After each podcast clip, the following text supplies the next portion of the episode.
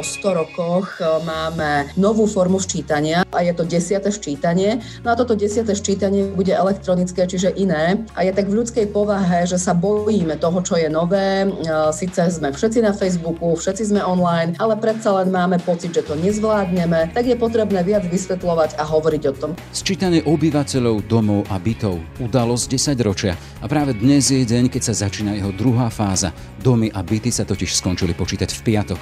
Len pred pár dňami sa pritom ukončila aj polemika, ktorú otvorila snaha krátko pred cenzom meniť otázky v súvislosti s národnosťou. Ako to celé bude vyzerať naviac v pandemickej dobe, keď napríklad susedné Maďarsko svoje sčítanie obyvateľov odložilo o rok. To slovenské sa píši tým, že bude najmä z pohodlia domova a teda plne elektronické. Prvýkrát vo svojej storočnej histórii, ako uvádzajú autory. Stretnú sa zámery s realitou a budú Slováci ochotní naplniť svoju povinnosť, lebo sčítanie je povinné. Nemusia sa pritom obávať zneužitia toho, čo vo formulároch uvedú. Všetko aktuálne otázky, na ktoré prinesieme odpovede aj v dnešnom ráno náhlas.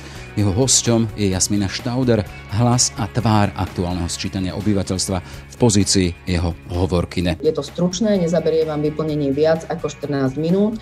Tým, že je ščítanie integrované a využívame administratívne zdroje údajov, tak sa napríklad nepýtame na trvalý pobyt a na veci, ktoré si vieme dotiahnuť a dohľadať a pýtame sa naozaj len na otázky, ktoré nemáme odkiaľ vedieť.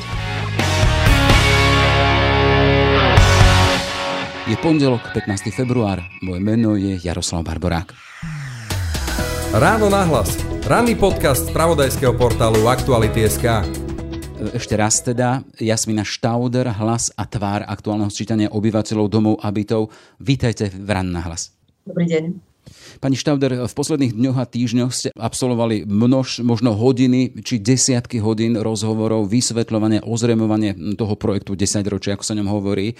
Už len tá situácia zo štvrtka, keď nahrávame predpoludne v rozhlase, poludne s nami aktualitami, popoludne Markíza a RTVS, ako ste spomínali. Chcem sa spýtať úplne tak ľudsky, nelezie vám to sčítanie už aj z chladničky?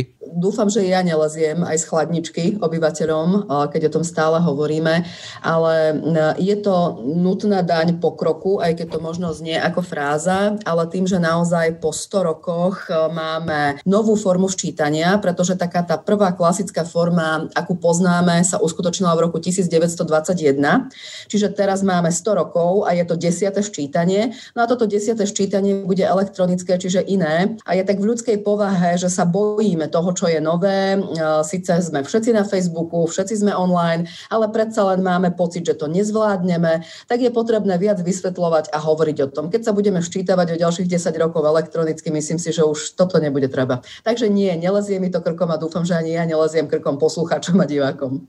Jasné. Vieme teda, že aby bola tá komunikácia účinná a teda aby bola akási chytlavá pre príjimateľov, aby prešiel ten message, e, nevyhnutnosťou býva pri komunikátoroch a teda aj pri vás akási identifikácia s témou. A chcem sa spýtať, e, toto býva ľahké pri prezentácii osobností či zaujímavých projektov, ktoré pomáhajú ľuďom. Našli ste si vy niečo takéto ľudské v tomto, s čím sa identifikujete v tomto sčítaní obyvateľov? Áno, a je to práve téma otázky národností, tým, že ja som z veľmi farebného prostredia domáceho naozaj, kde máme silné židovské korene, e, veľmi silnú e, českú e, národnostnú menšinu zastúpenú, manžel je nemecký žid, čiže u nás je to také celé rôznofarebné. A pre mňa bolo napríklad zaujímavým faktom to, že v roku 2011, kedy sme sa ščítavali 10 rokov dozadu, bolo stále veľmi veľa veľa ľudí, ktorí sa báli prihlásiť k svojej identite. Čiže pre mňa nestojí otázka tak, že či jedna otázka o národnosti, ale dve, ale skôr možno uh, taký filozofický podtext toho, že stále zlyhávame ako spoločnosť v tom, že sú tu entity a skupiny, ktoré sa boja prihlásiť k svojej národnosti. Poviem to rečou čísel. Napríklad početná komunita Rómov uh, sa prihlásila len dvomi percentami, čiže reálne podľa roku 2011 sme mali iba niečo okolo 105 tisíc Rómov na území Slovenska. Všetci vieme, že ich viac, ale stále ten strach prevláda a možno to najhoršie, čo som zažila v rámci posledných dní, bola možno diskusia so židovskou komunitou, kedy stále padá tá obava, že predsa ja nechcem, aby moje dieťa vedľa rodného čísla malo napísané, že je žid. A toto je podľa mňa úloha spoločnosti, nielen štatistického úradu, na tomto pracovať a stále podporovať naozaj demokraciu, znižovať mieru antitolerancie a všetkého, čo s tým súvisí, pretože tá antitolerancia je obrovský pojem, či už je to vo forme hejtovania, nevhodných vtipov, nemusíme sa naozaj baviť len o základných, vulgárnych prejavoch fašizmu. Čiže pre mňa je to vnútorne taká úloha pracovať na projekte, ktorý pomôže tým ľuďom v 21. storočí na Slovensku veriť, že si môžu dovoliť povedať pravdu a nebudú perzekvovaní. A práve s týmto, že si budú môcť dovoliť povedať pravdu a nebyť trestaní za svoj názor a za to, že sú takí, akí sú. O tom bola aj tá nedávna polemika len spred pár dní. Práve minulý pondelok to ukončil váš štatistický úrad s tým, teda, že sa pôjde podľa tých pôvodných nôd a budú teda v tom dve otázky. Ale krátko predtým, začiatkom januára, tu prišla požiadavka z politických kruhov, z Olano, pán Gimeši prišiel s tým, že prečo to dá dve otázky, prečo nie jedna. Chcem sa spýtať, prečo štatistický úrad tak pohotovo zobral túto politickú agendu s tým, že prišiel už aj s formálnym návrhom opatrenia, ktorý potom bol v prípadnom konaní a skončil tak, ako skončil. Ja by som si dovolila vás možno opraviť. Z hľadiska štatistického zisťovania sú obe formy kladenia otázky o národnosti správne. My ako štatistický úrad naozaj nerozhodujeme o implementácii týchto údajov, preto som aj na začiatku zdôraznila, že tu musí byť celospoločenská potreba, aby sme to, čo potrebujeme, implementovali a tých ľudí presvedčili. Pre nás je základným meritkom veci to, aby sa tí obyvateľia ščítali, aby sme dáta mali, aby sme mali čo vyhodnotiť a keďže tá diskusia naozaj začala byť veľmi, ale veľmi búrlivá, tak je absolútne najlepšie diskusiu vyriešiť tým, že ponúknete možnosť, aby bola odborná. A práve predložením toho návrhu sa otvorila možnosť pripomienkovacieho konania, ktoré dopadlo tak, ako dopadlo. V zásade všetky pripomienky, ktoré sme dostali a boli relevantné, spoločensky chceli alebo pýtali dve národnosti. Naozaj sa potvrdilo to, že je krátkosť času, čiže nemôžeme tieto veci meniť. Ja viem, že možno zo spoločenského hľadiska na Slovensku nie sme zvyknutí na tento druh diskusie, ale štatistický úrad je odborná štátna správa. My nemôžeme suplovať spoločenskú úlohu a už vôbec nie politickú. A práve to predloženie, ktoré sa zdá tak strašne nelogické, je činom preto, aby sa rozhodovali tí, ktorí sa rozhodovať majú. V každom prípade chcem pripomenúť ten fakt, teda, že samotné sčítanie obyvateľstva sa pripravovalo roky. Ak som si dobre čítal, začínalo sa od 15. alebo 14. A vy teraz, teraz hovorím o štatistickom úrade, nie konkrétne o vás, zoberiete iniciatívu, ktorá má dátum január 2021, čiže úplne tesne predtým, ako sa má ísť robiť sčítavanie, ktoré sa pripravovalo dlhodobo a sú tu nové požiadavky, vypustiť z toho čosi, čo bolo. Tak len to sa pýtam, že prečo vedenie úradu na to pristúpilo. A tuto sa pýtam, prečo šlo podľa tých politických nôd? Áno, ale tá iniciatíva bola podložená listom premiérovi, listom, ktorý dostal predseda štatistického úradu a v zásade masívnou kampaňou, ktorá to sprevádzala. A ja ešte raz zopakujem, ako náhle médiá preberú iniciatívu tak, ako prebrali v tejto diskusii a vytvoria sa dve názorové skupiny, tak je najlepšie tieto dve názorové skupiny posadiť k jednému stolu. A odpoveď na vašu otázku je stále taká istá. To sa stalo, tá polemika sa vyriešila a pre ščítanie v roku 2021 máme dve otázky o národnosti. A možno do budúcna je to poučenie, že možno v roku plus 10 budeme schopní nezasahovať politicky do vecí, ktoré politické byť nemajú. Ale naozaj toto mne neprislúcha hodnotiť. My sme sa snažili o profesionálny postup a na konci neho je demokratické rozhodnutie. Je to mi úplne jasné. Vy ste hlas za tvár toho sčítania, ale ešte by som dotiahol tú tému. Viem si predstaviť, že toto toto sa dalo úplne legitímne poriešiť tým, že je tu autonómny predseda štatistického úradu, ktorý stojí za tým, že máme tu pár rokov príprav a na druhej strane máme iniciatívu jedného politika alebo politickej strany a on zo svojej pozície predsedu toho, čo sa už pripravuje roky, si pozve tých zástupcov a povie, počúvajte, ale my sme už vo finále, to sa nedá meniť. A toto bolo iným smerom. Tuto prišla, tá iniciatíva prešla z politických vôd rovno na štatistický úrad a rovno do pripomienkoho konania. Tak len pre vyjasnenie veci. Rozumiem, ja vám rozumiem, ale viete, ja vám to prenesiem do rečí toho, že mám tri deti. Predstavte si, že ste rodič, jeden, druhý a rozvádzate sa. Postavíte medzi seba dieťa a chcete po ňom, aby sa rozhodlo. Štatistický úrad nie je ten, kto má rozhodnúť o tom, ako sa budú implementovať údaje a nemá ani v podstate dôvod diktovať spoločnosti, ako to má vyzerať.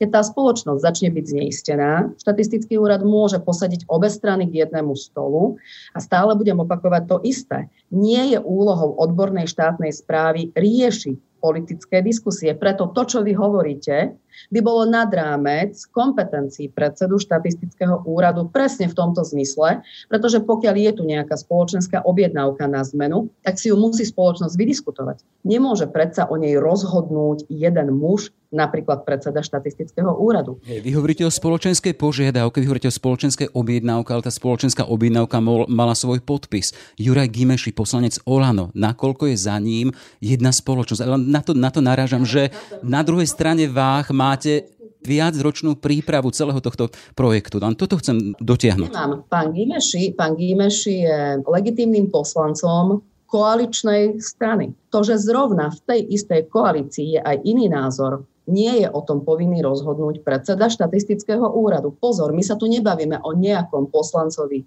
Gimešim, ktorý je bezvýznamnou súčasťou niekde niečoho. Je to poslanec Národnej rady uh, za stranu, ktorá tvorí vládu. Čiže OK, eh, vyriešime to spoločnou diskusiou.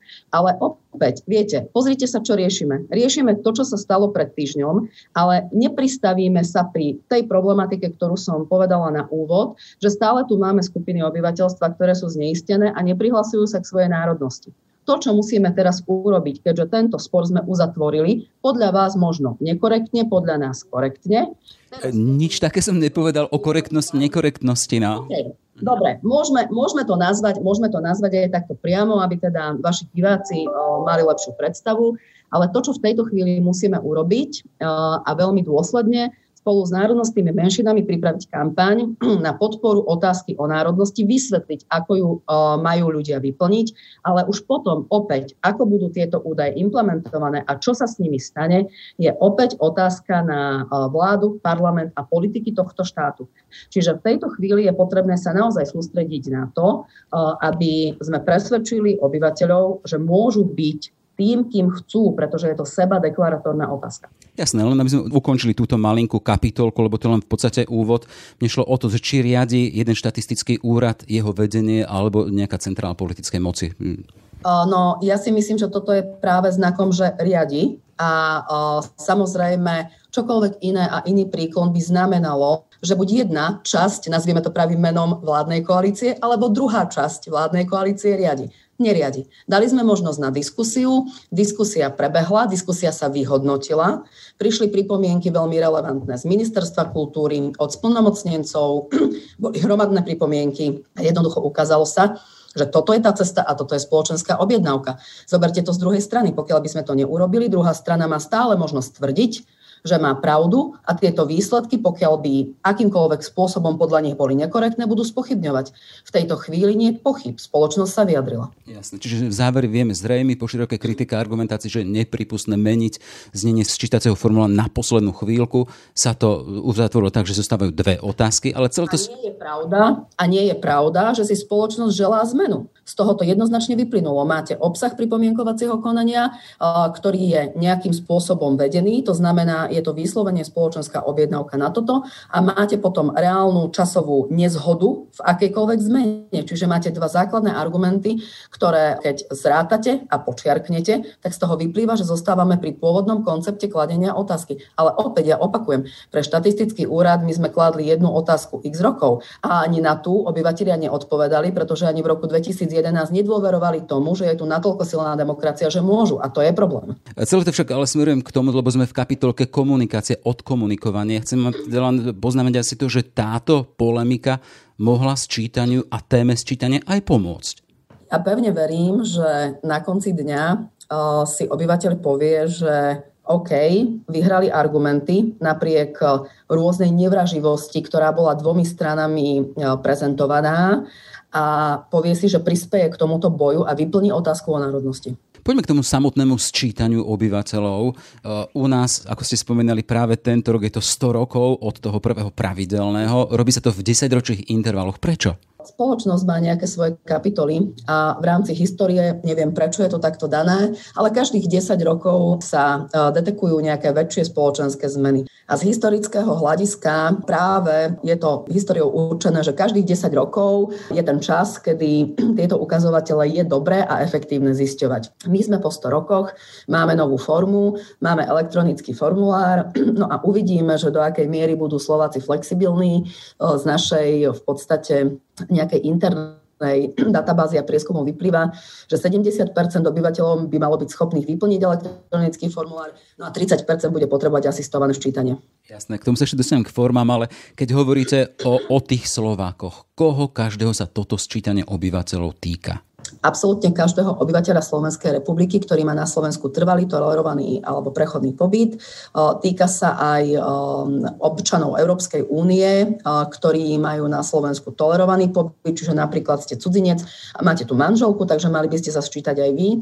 No a samozrejme týka sa aj Slovakov žijúcich v zahraničí, ktorí si stále uchovávajú trvalý pobyt. To znamená, že máme tam skupinu napríklad batoliat a malých detí a potom skupinu ľudí, ktorí sú už ultra neviem koľko 80-90 za nich, alebo oni môžu počítať s pomocou koho si ďalšieho, svojich príbuzných? V rámci samozrejme detí sú vždy sčítavané zákonným zástupcom a čo sa týka starších obyvateľov, majú dve možnosti. Buď požiadať o pomoc niekoho svojho blízkeho, alebo počkať na asistované ščítanie do prvého štvrty. Jasné. Hovorili sme o tom, že to sčítanie obyvateľstva je povinné.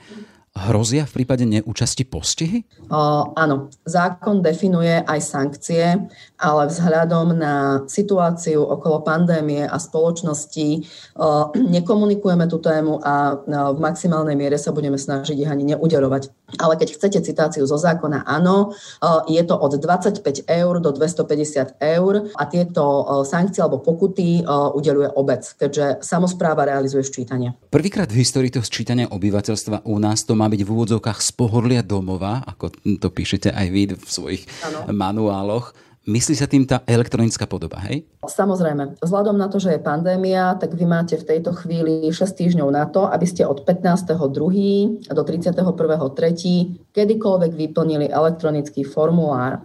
Na jeho vyplnenie máte 45 minút, to znamená, môžete si dať medzičase kávu. Po 45 minútach, ak to nestihnete, sa všetky údaje zmažú. Elektronický formulár je dostupný na stránke www.sčítanie.sk už teraz v podobe PDF a verzie, aby ste si mohli pozrieť otázky, ktoré sú tam. Je dostupný vo všetkých jazykoch národnostných menšín a okrem toho ešte v angličtine, nemčine a francúzštine. Samozrejme, v týchto jazykoch sú dostupné všetky vysvetlivky. Od 15.2. si môžete stiahnuť mobilnú aplikáciu, ktorá sa volá SODB 2021. Funguje to ako na iPhonech, tak aj na Androidoch.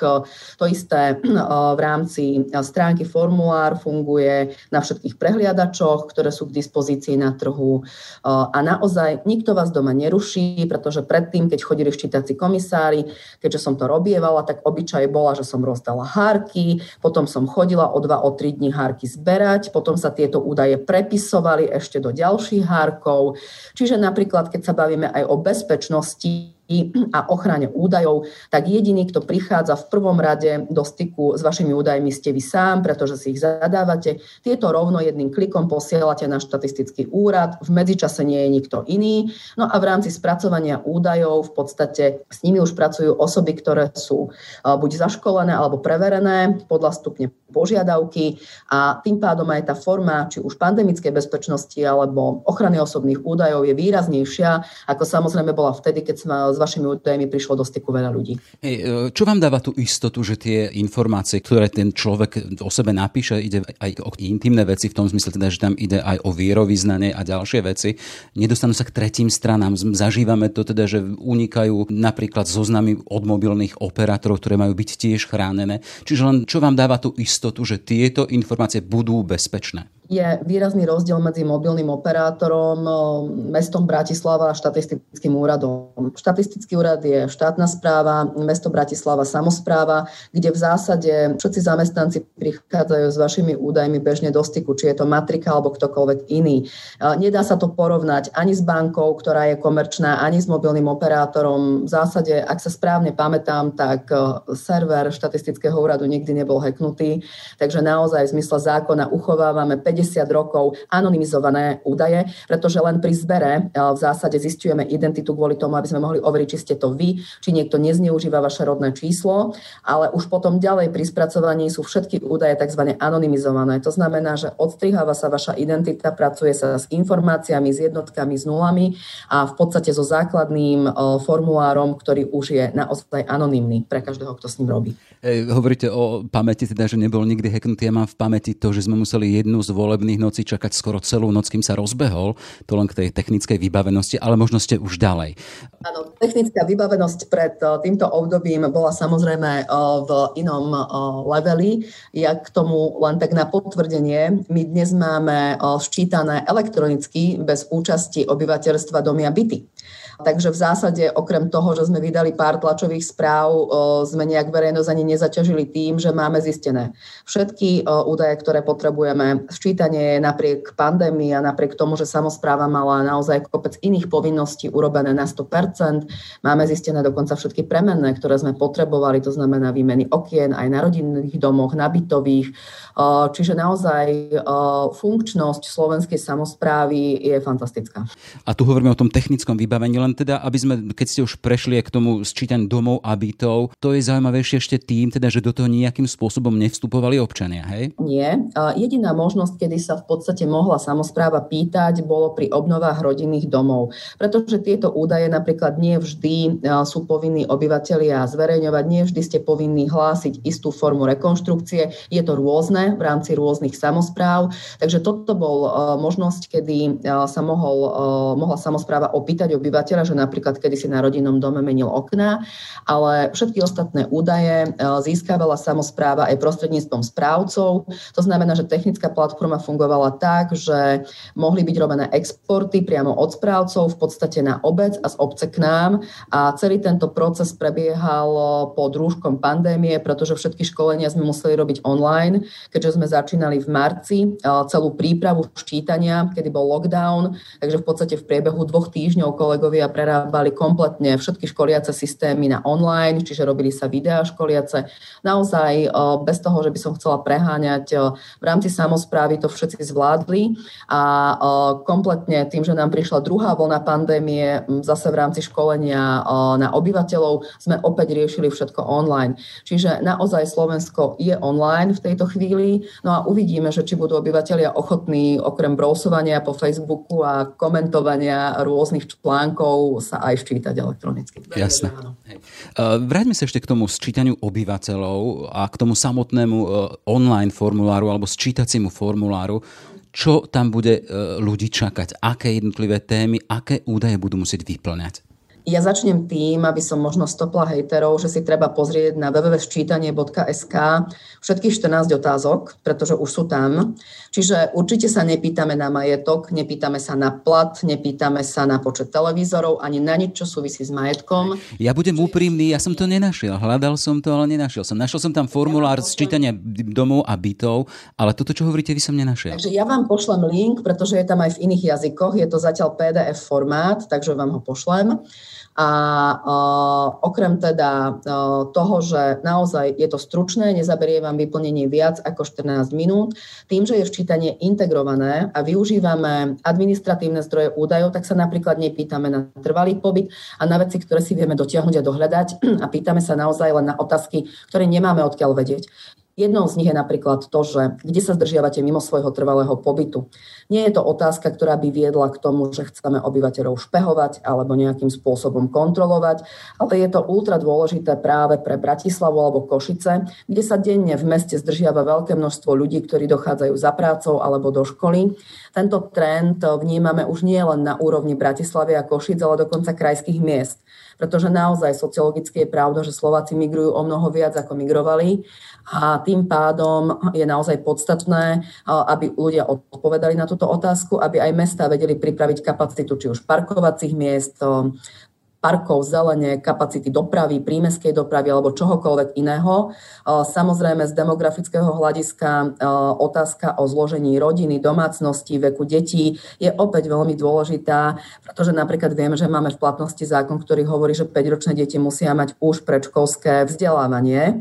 Nuž, ale my nemáme kapacity škôl a škôlok. Takže samozrejme, e, toto všetko sa nastavuje podľa ščítania, pretože máme oblasti, hlavne sú to satelity okolo Bratislavy a väčších miest, nielen Bratislavy, aby sme neboli centristickí, e, ktoré sa veľmi rozrastli. Toto sú všetko mladé sídla. Uvediem príklad. Rovinka, Dunajská Lužná, Chorvátsky grob. Sú to doslova tisíce obyvateľov, ktorí sú e, v mladom produktívnom veku a majú malé deti. Samozrejme, 10 rokov sme túto informáciu neobnovovali a naša samozpráva funguje aj podielové dane na trvalom pobyte. Takže je, jasné, že niekde je chyba, pretože tie peniaze potom chýbajú. Pekným príkladom je starosta Dunajskej Lužnej, ktorý už na základe sčítania domov a bytov zistil, že má v obci Dunajská Lužná o 4 tisíc obyvateľov viac, ktorí majú nehnuteľnosť a neuvádzajú si trvalý pobyt. Čiže keď si to zoberiete do detailu, tak môže to byť krát dva, pretože je to majiteľ nehnuteľnosti, môže mať manželku, deti. A potom si kladieme otázku, prečo sú dopravné kolízie, zápchy a prečo je taký problém sa dostať smerom na Šamorín.